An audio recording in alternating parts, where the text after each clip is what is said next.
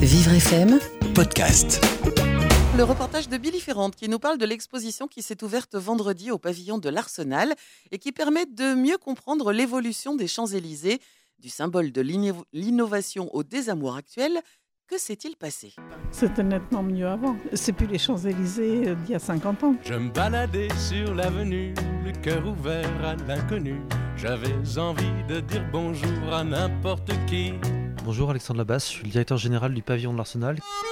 En fait, cette exposition, elle fait suite à euh, d'abord la volonté euh, d'un comité qui s'appelle le comité Champs-Élysées, qui réunit euh, les gens qui sont propriétaires, qui sont utilisateurs, qui sont euh, des commerçants des Champs-Élysées, et qui se sont dit à un moment donné, tiens, il faudrait quand même qu'on réfléchisse aux Champs-Élysées de demain, parce qu'on sent qu'il y a un petit désamour. Sur 100 personnes sur les Champs-Élysées, il n'y en a que 5 qui sont parisiens. Il y a un Parisien ici? Trop de monde, trop cher, et il y a beaucoup de, de bailleurs qui viennent de l'étranger et qui n'ont aucune conception en fait de la politique de la ville qu'on pourrait avoir quoi. Il y a des boutiques de luxe maintenant, mais tout ça ne- n'est pas assez cohérent. Qu'est-ce qu'on en a à foutre de Vuitton D'accord, c'est bien beau, mais Alors, ce qu'on essaie de présenter, c'est euh, d'abord un retour historique pour que chacun ait en fait la même base sur euh, ce que sont les Champs-Élysées, comment ce tracé royal est arrivé. Et donc, on montre toute l'évolution historique, comment il s'est urbanisé finalement au cours du temps. Et on voit par exemple très clairement une chose c'est qu'il s'est principalement urbanisé sous Haussmann, donc euh, 1070. Et là, on voit que euh, tout s'est construit, tout s'est structuré. Et puis après, on montre pourquoi il y a ce désamour, comment on peut quantifier ce désamour. Sachant qu'aujourd'hui, nous, on est de province, on va pas sur les Champs-Élysées, que ça nous intéresse pas. Il n'y a plus que ça. À un moment donné, bon, non, ça nous plaît plus, quoi.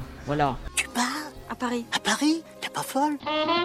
Dirais depuis les années 90, euh, je n'y mets plus les pieds, sauf occasionnellement, mais jamais par plaisir. Effectivement, il y a des activités beaucoup plus financières notamment. euh, C'est devenu de plus en plus moche, de plus en plus vulgaire, il n'y a plus d'âme. Il y avait des choses où on avait envie d'aller quand même pour voir. où- Maintenant, il n'y a pas d'endroit où je m'imaginerais aller. Moi, les voitures me dérangent. Il n'y a pas d'habitation déjà. Il n'y a pas d'habitants. C'est des bureaux, des ambassades, des boutiques. La place des piétons est restreinte. hein, euh, entre les voitures d'un côté, les bars et les terrasses euh, qui s'avancent énormément. Donc on a une enquête de terrain, on a aussi des données, la chaleur, la pollution sonore, le trop de voitures, euh, des choses très quantifiables. Et puis après, dernière partie, évidemment, on propose une vision sur la mobilité, sur la culture, sur la nature, et ce, depuis la Concorde jusqu'à l'étoile. Maintenant, qu'est-ce que tu fais? Tu remontes ou tu descends les Champs? Qu'est-ce que c'est les chambres Les Champs-Élysées. L'histoire est longue et belle. Ouais, il faut que j'aille avenue Georges V. Ok, je vous laisse.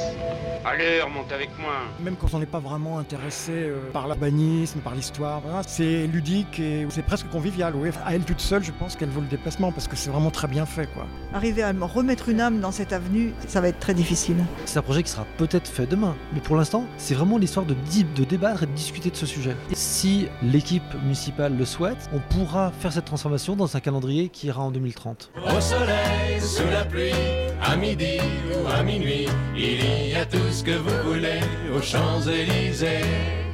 Et c'est tout le bien que nous souhaitons à la plus belle avenue du monde dans les dix ans qui viennent. Un reportage de Billy Ferrand à réécouter en podcast sur vivrefm.com. Vivre FM, Podcast.